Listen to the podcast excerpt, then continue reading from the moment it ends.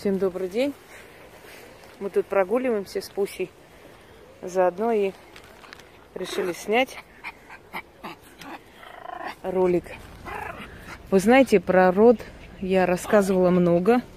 И у меня есть ролики, у меня есть очень много рассказов и примеров приводила я про род человека, про то, как род человека влияет на его жизнь, на его естество – и насколько важно, когда род у человека здоровый.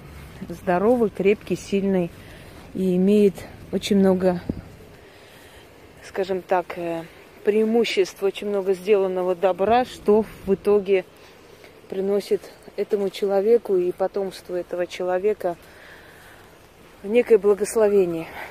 И счастлив тот человек, у которого здоровый, сильный, крепкий род – потому что это залог успеха будущих поколений, да и его залог успеха в том числе. Проблемы у нас в жизни у всех есть, были и будут. Это жизнь, это нормально. Всякое бывает в этой жизни, нужно жить дальше, нужно дальше бороться и идти вперед. Но люди, у которых порченный род, у этих людей не просто проблемы, у них беда и горе друг за другом. Во-первых, рождение нездоровых детей – в роду. Во-вторых, э, рождение больных мальчиков и здоровых девочек. То есть девочки выйдут замуж и, естественно, продолжится род не от девочек, понятное дело, и значит вырождение рода.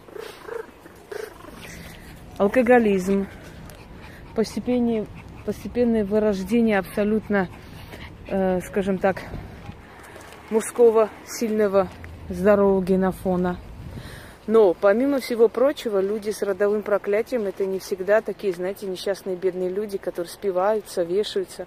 Нет, это могут быть вполне яркие, сильные личности. И многие знаменитости как раз были с родовым проклятием, потому что э, в определенное время, то есть в тот возраст, когда их предок что-либо натворил, вот достигая этого определенного возраста, они лишались всего в этой жизни, они оставались ни с чем, они теряли все, что зарабатывали, все, что делали, и банкротились, и вешались, и, и спивались, и все что угодно. Или просто умирали, или просто вот тихо, спокойно уходили из жизни а, от различных заболеваний. Если в роду постоянной смерти, если в роду постоянный алкоголизм, наркомания, если в роду нездоровые дети рождаются, или если род вполне приличный и как бы нормальный, но с, э, через некоторое время начинается бедствие, этот род проклят.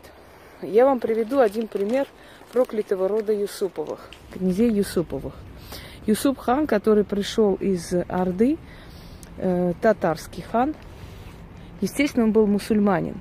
И за его заслуги э, великие князья даровали роду Юсуповых особые привилегии. Э, но разрешили жить в своих традициях, обычаях, естественно, не меняя веру. Так получается, что во время э, поста один из князей Юсуповых приглашает патриарха и угощает его, э, значит, мясом. Патриарх, думая, что это рыба, ест. Оказывается, что это мясо, что это э, мясо птицы. По-моему, гусь гусем угостили. Патриарх уходит разгневанный, злой, и рассказывает все царю Алексею Михайловичу, который созывает князя Юсупова и говорит, что у него есть два варианта за. Либо он меняет веру, либо он его лишает и княжеского титула, и имущества, и всего. Может быть, это была проверка, знаете, насколько человек верен своей религии. Может быть. Но в любом случае, как бы там ни было, он дает ему три дня на размышление. Через три дня князь Юсупов приходит к ним и говорит, что он и его семейство добровольно решили принять христианство. Э, живущий у них дома Хафиза, если вы не знаете, я вам скажу, это женщина, которая читает Коран, которая разбирается в религии, то есть ее приглашают по особым дням она там читает определенные суры из Корана, благословения. Ну, в общем, это как бы духовник э, всей семьи. Вот Хафиза, которую после этого изгнали, поскольку она уже была не нужна там, они приняли христианство все, окрестились. Э, перед тем, как уйти, прокляла этот род и сказала, в каком возрасте ты отрекся от пророка и от веры его, в этом возрасте твои сыновья будут болеть и умирать. И действительно, у князей Юсуповых в 30 с чем-то лет мужчины заболевали и умирали много веков. И ни с чем это невозможно было остановить. Либо умирали, либо заболевали, и, в общем, после этого были калеки, инвалиды. Так вот, э, до сих пор род Юсуповых в этом возрасте уже хроническую болезнь обрел, уже генетический какой-то сбой. После 32 лет, по-моему, если я не ошибаюсь, они начинают болеть, они превращаются в инвалидов. То есть у них ужасные проблемы с, со здоровьем. Э, проклятие ли этой женщины подействовало, или то, что они смелили веру, то, или то, что они испугались этого и внутри себя начали переживать, но факт есть факт. Один из самых богатых домов, княжеских домов России, э, носитель этого проклятия до сих пор, по сей день. Так вот, что делать людям, у которых родовое проклятие? Как быть с этим? Кровь ты не поменяешь, генетику в том числе, ты продолжитель этого рода, хочешь не хочешь, в любом случае это твое. Но можно отсечь этот род от человека.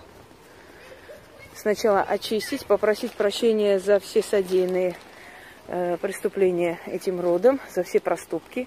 Потом себя отсечь и отдельно строить свой род. То есть ты, уважая своих предков, свое происхождение в любом случае, отсекаешь от себя этот род и строишь новый род свой. Этот род начинается с тебя. Нет нужды менять фамилию или имя. Ну, если кто-то хочет, может это сделать для своего успокоения. Но в любом случае. Например, э, я вам рассказывала, что есть такая традиция у армян, ну, вообще у христиан, да, ну и у мусульман в том числе. То есть у народов, которые жили рядом и культурами соприкасались, как мы бы сейчас не орали о разных религиях и прочее, но народы, которые вместе жили, они всегда соприкасались с культурами, религиями, традициями, и это никуда не денешься. Так вот, если в роду постоянно рождались больные мальчики или не рождались, умирали, обычно умирали, 3-4 друг за другом рождались, умирали, это значит, род вырождается. Находилась мусульманская семья, которая соглашалась называть этого мальчика своим. Э, не то чтобы давали, как бы перекрещивали да, в другую религию, но эти родители должны были быть другой веры. И они называли этого ребенка своим. Они при всем народе давали ему имя, свое имя, которое они выбрали, и называли этого мальчика своим. И считал, что когда ангел смерти приходит за сыном этого рода, то он его не застает, потому что здесь уже не сын этого рода, а сын совершенно другого рода. Они его нарекли своим именем, признали своим сыном, и все. Как правило, семья должна быть многодетной, которая принимает этого ребенка. И вы знаете, как ни странно, но дети после этого выживают. Я знаю несколько случаев э, в селении в Грузии, где я родилась, такой случай еще один есть, когда семеро девочек, а мальчики не выживали. И вот его назвали мусульманским именем, дали приемным родителям, те признали, и после этого он жив, здоров, у него трое сыновей сейчас своих, он уже взрослый человек. По-моему, старше меня лет на 8-9, вот так где-то. Э, по паспорту у него другое имя, а так при, принародно у него совершенно другое исламское имя. То есть, э, хотя он христианин, он, то есть э, не обязательно здесь нет нужды переходить в другую веру. Здесь просто в показном таком Эм, как бы вам сказать, варианте пере, передают другую семью. Эм, что еще э, связано с родом? Родоплеменные отношения. В древние времена род матери считался сильнее, чем род отца.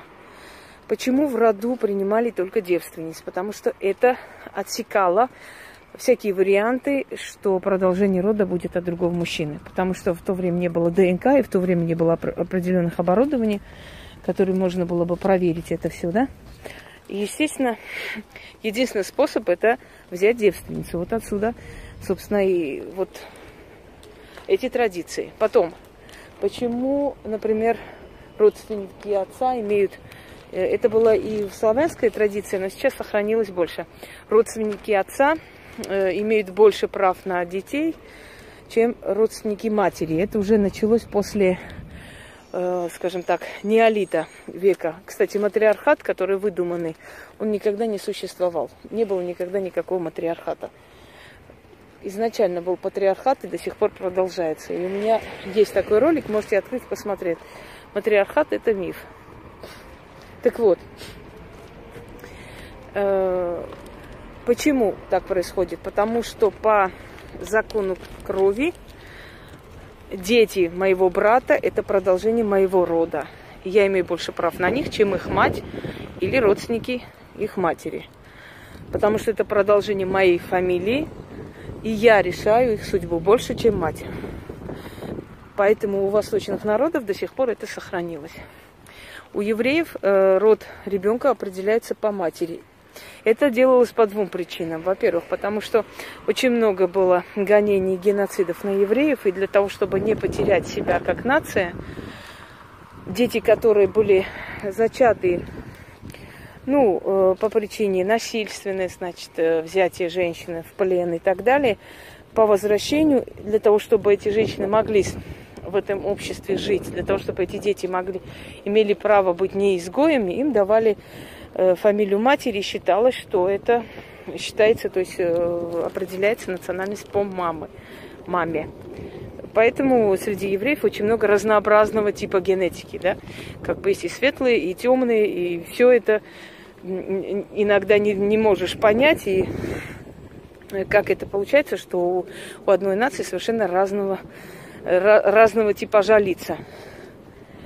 Э, второй момент. Для того, чтобы своих мужчин как бы отсечь от желания брать в жены других женщин, женщин других национальностей, поскольку маленькие народы, они очень яростно защищают свою генетику, очень яростно, они очень переживают за э, свою чистоту расы и прочее, прочее. И для того, чтобы у них не было такого соблазна, э, считалось, что если ты берешь в жены не еврейку, это значит, что твои дети не евреи.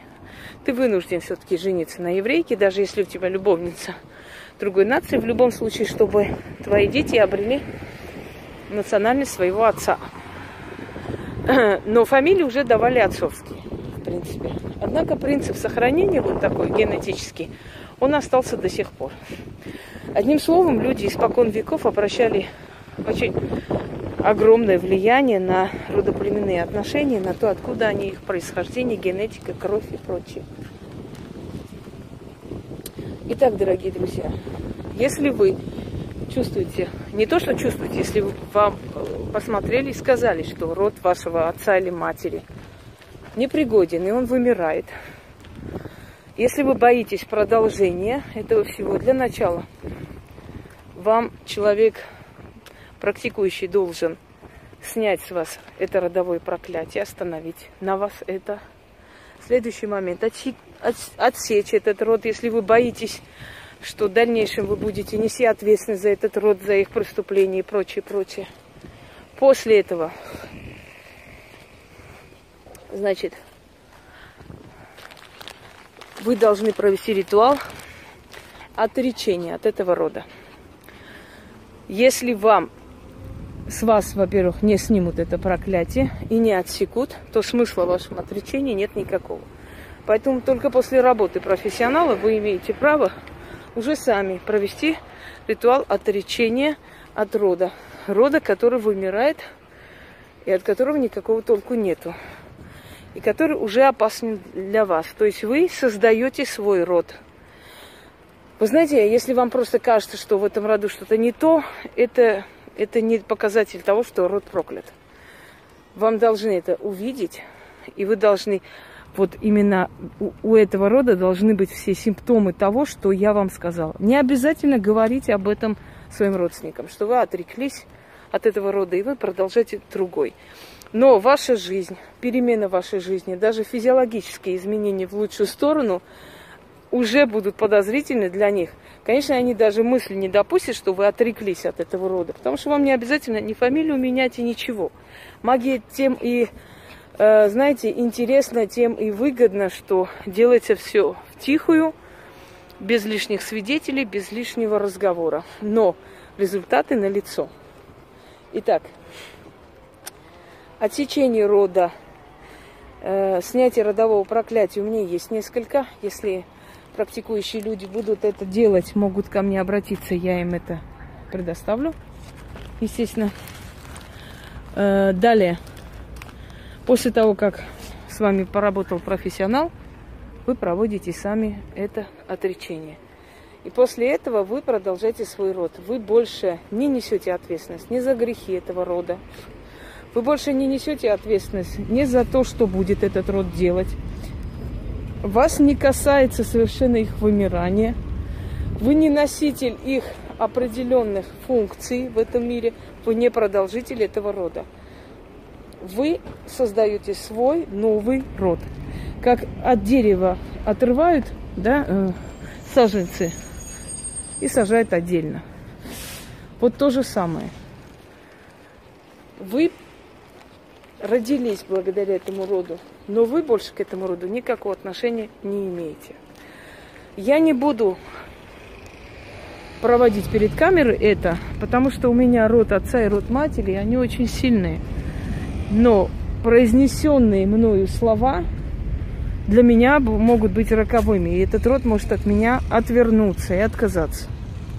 Но поскольку я обещала помочь таким людям, единственный выход, как это сделать, это объяснить вам в этом ролике, а под роликом я попрошу Яну выложить текст э, этого ритуала. Я уже ей отправила, как только у нее будет время, в течение дня она обязательно выложит этот текст – потому что она человек у нас компетентный в этом вопросе, очень пунктуальный. А, что вам нужно делать?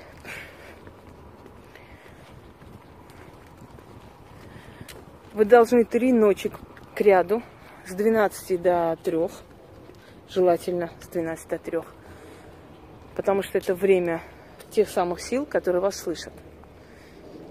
Зажечь три черные свечи или темно-синие – подготовить черный алтарь, поселить себе черную материю, абсолютно голые, абсолютно обнаженные, становиться, зажечь эти свечи и произнести то, я э, дам вам, что будет написано под роликом. Естественно, у вас не будет свидетелей, понятное дело. Желательно, чтобы рядом не было кошек, собак. Сделайте это в ванной или в такой комнате, где никто не видит. Третью ночь, когда вы это еще раз проведете, свечи оставьте догореть. Поэтому берите не очень крупные свечи, которые спокойно догорят. Желательно, чтобы эти свечи были из черного или синего воска. Но если не найдете, можно парафиновые черные. Но чтобы они были полностью черные. Э, потому что попадаются снаружи крашеные, внутри белые. И такое не пойдет. После этого вы почувствуете облегчение, вам станет легче. Мой вам совет, не проводите это самостоятельно, пока не увидит практику у вас такую опасность и нужду отречения. Э, без работы практикующего человека то, что вы сделаете, не имеет никакого значения. Мне, конечно, некоторые говорят, вот вы говорите специально, чтобы они к ним обращались. Ну, идиотизм натурально просто. Причем здесь специально, не специально. Да проведите. Если оно в общем доступе, вы можете делать, что хотите. Но человек, который этим занимается много лет, вас предупреждает. Если вы не хотите это понять, пеняйте на себя. Можете потом делать, что хотите, но не надо потом плакать, что вот у вас так получилось. То есть дело не в специальном или не специальном. Дело в том, что так положено, так надо. Вначале профессионал просит эти силы, отсекает все нужные и ненужные опасности. И после этого говорит, а теперь проведите сами. И вы довершаете эту работу вместе с ним. Можно и без этого. Но если вы хотите сильного эффекта, быстрого э, и прочее, то желательно провести. Потому что, как говорится, постучите и отворится вам. Лично попросите, будет еще сильнее. Итак, дорогие друзья, я вам объяснила, как это делается. Э, эти свечи догорают. Можете убрать ткань, использовать в других ритуалах. Это уже не важно. Но то, что вам станет легче и нечто такое, как гниющее, как опухоль, которая мешает вам жить, отсечется и уберется, это факт. Всем удачи, всех благ и ждите под роликом ритуал подробное описание. Всего, всего доброго. Ой, тянет, пусть они дают договорить.